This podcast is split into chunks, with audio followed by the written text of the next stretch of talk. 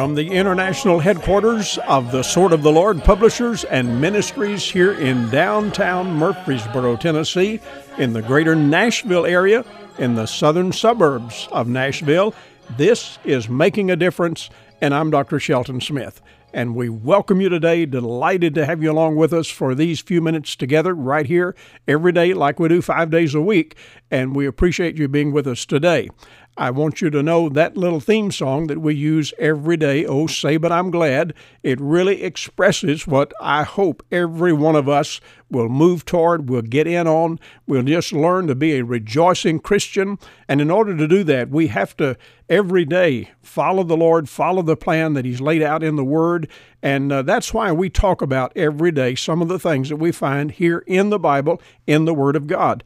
And right now, we're doing this series on the doctrine of the Bible. We're talking about what we have in the Bible.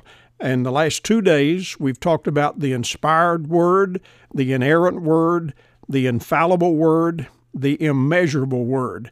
And we're going to look at some more ideas today that describe for us what we have in the Bible. I've told you already several times that this book is not just unusual, it is unique and it's something so very, very special. There's nothing like it on the planet. There's nothing in print that even begins to compare with what we have in the Bible. Now, let me just say right quickly here this is Wednesday, and I do hope that you'll make your way to church on Wednesday night. Find a good church, get in it, have your family there. And then remember that our national Sword of the Lord conference is July 17 through 20 in North Carolina at Walkertown Gospel Light Baptist Church. And we welcome all of you. Come, bring your family. You're going to be blessed in a great, great way. Four wonderful days of the National Sword of the Lord Conference. Get on our website at swordoftheLord.com and check it out. Now, let's get right to our study today. And remember, we're building this around several key passages. 2 Timothy chapter 3 verse 16 says all scripture is given by inspiration of God. Not only that, but yesterday I read 2 Peter chapter 1 verse 19 and following that says, "We also have a more sure word of prophecy." Uh, verse 20 says, Knowing this first, that no prophecy of the Scripture is of any private interpretation, for the prophecy came not in old time by the will of man, but holy men of God spake as they were moved by the Holy Ghost. So, what we have in the Bible is a work that God has done on our behalf. He has given us His message, His word, and it is, in fact, the Word of God. So, in addition to the points that I made that I just recited here, let's look at point number five on these properties of the Bible or characteristics of the Bible. And let me say about it that it is the immutable book. Now, I know I'm using some words here that may not be totally familiar to everybody, but it's necessary that we find ways to express what the Bible teaches us about itself. And we find this concept of immutability in the Bible, and I'll read a passage here momentarily, but that word just simply means not subject to change.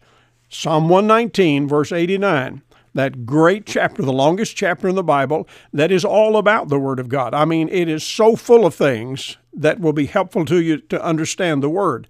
But verse 89 says, Forever, O Lord, thy word is settled in heaven.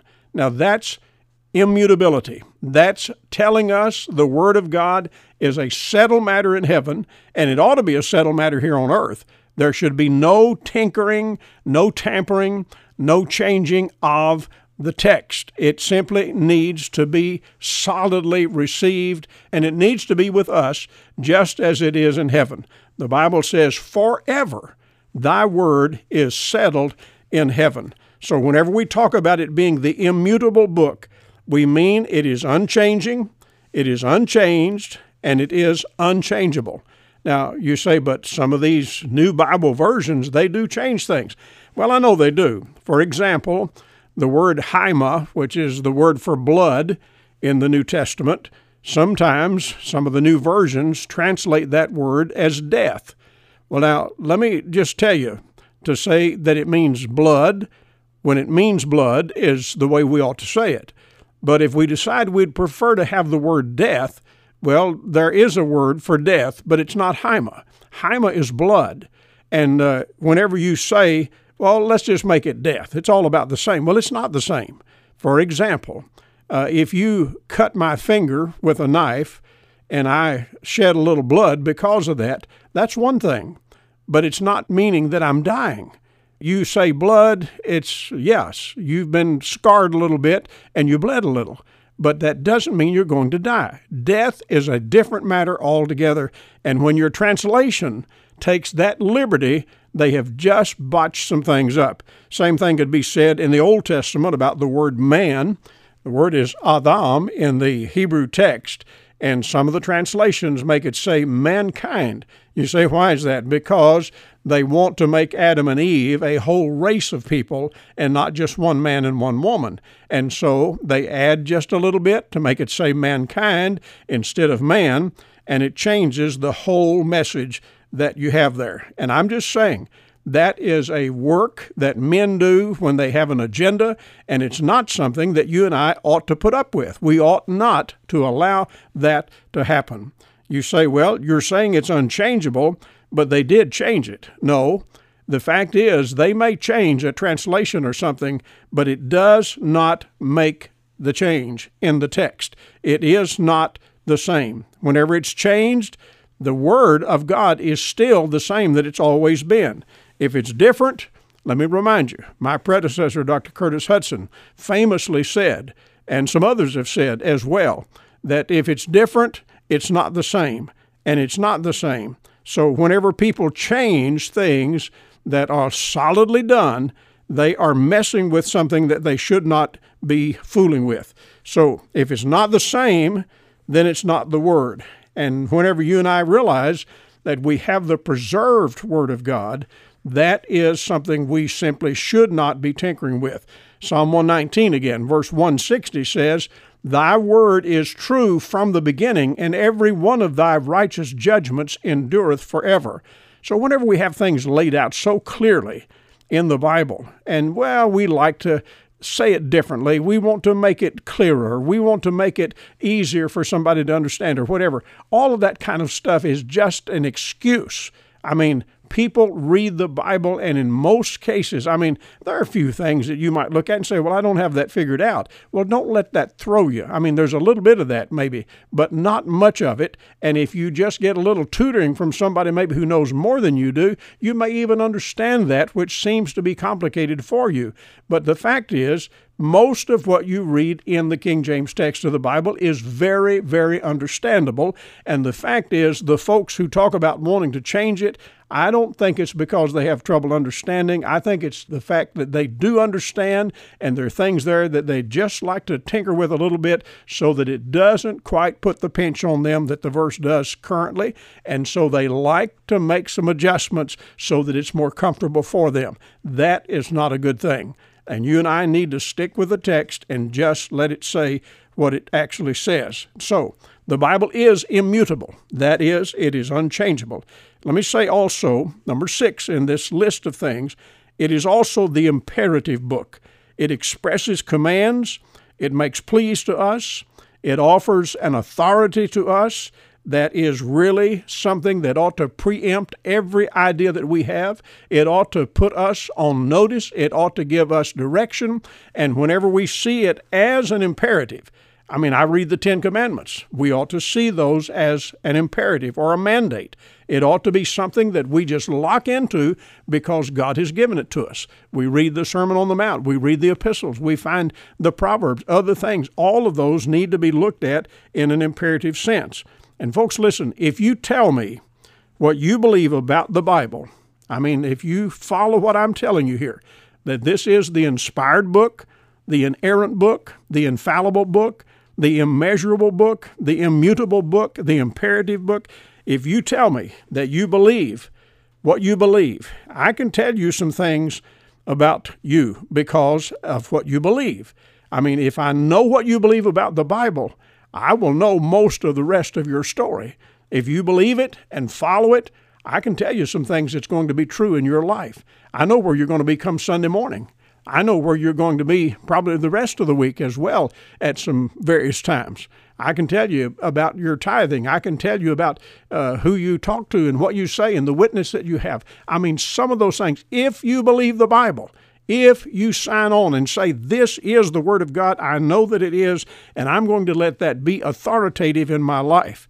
And by the way, that is one of the problems. Too many of us want to be our own authority, and we do not want to have any authority over us. And we resist authority, we reject authority, and yet the Lord is our divine authority, and we ought to yield to that at every turn in the road. Do you realize that when we reject His authority, we're rejecting the best that could possibly be for us? We are rejecting the best plan when we reject God's plan. Whenever we sign off on uh, His authority and push Him to one side, set Him aside, put Him on the shelf, refuse to listen, refuse to take His authority into our life, I mean, that is just one of those things that really we are asking for it, and we are asking for something less than the best when we do that. So, yes, it is an authoritative book, an imperative, and you and I should receive it in that way. One more thing I'll mention here today, and then we'll do a little bit more tomorrow. This one, not only is it the immutable book and the imperative book, but it's the impartial book as well. That means it's fair, it's unprejudiced. That means that when God offers salvation, he offers it to everybody red, yellow, black, brown, and white. He offers it to male and female alike. He offers it to young and old alike. He offers it to people in North America, South America, Asia, Australia, wherever else. He offers it to everybody. God is fair. He's impartial. He is, in fact, no respecter of persons, and He will deal with all people alike. Every one of us are sinners, and that being the case, we need a Savior. And the Lord has made that available so that every single one of us can have exactly what He offers. It doesn't mean that because I'm in America that I have an advantage in this regard. Maybe we have more gospel preached here than is true in some other countries of the world, but at the same time, whatever the case, whatever is offered, whatever the Lord has to offer to one person, He has to offer that for all. And whenever you read the Bible, you'll read things like, God is not willing that any should perish. Now, He doesn't say, well, I'm going to save just men, or I'm going to save just women, or I'm going to save just children, or save just adults. No, no. He says God is not willing that any should perish, but that all should come to repentance. I know there's some people like to say, well, uh, some people are elected and some are not elected. Well, all of that uh, sometimes uh, branded as Calvinism. It's really foolish talk. It really is heresy. It is heretical when people do that because the Lord is impartial. And that's one of the things you can say about his book. It is inspired, inerrant, infallible, immeasurable, immutable, imperative, and it is impartial. And that being the case, Whatever the Lord offers, He offers to all of us. His blessings are available to every single one of us. And I think every day you and I ought to be grateful that we have a Lord who loves us like that and who's willing to provide for us what He provides for everybody else. And what He provides for everybody else, He will give to us freely. Now, folks, listen, these are good times, and we're getting hold of some things here to learn that we do have a wonderful book called the Bible. And tomorrow we'll do some more on this subject. So, listen, I love to hear from you, and I hope you'll write me a note sometime soon. Write to me, Dr. Shelton Smith, at P.O. Box 1099, Murfreesboro, Tennessee 37133. The email address is radio at swordoftheLord.com. I'll look forward to hearing from you, and I hope you'll join me again tomorrow. Until then, God bless you. Have a good rest of the day, and goodbye for now.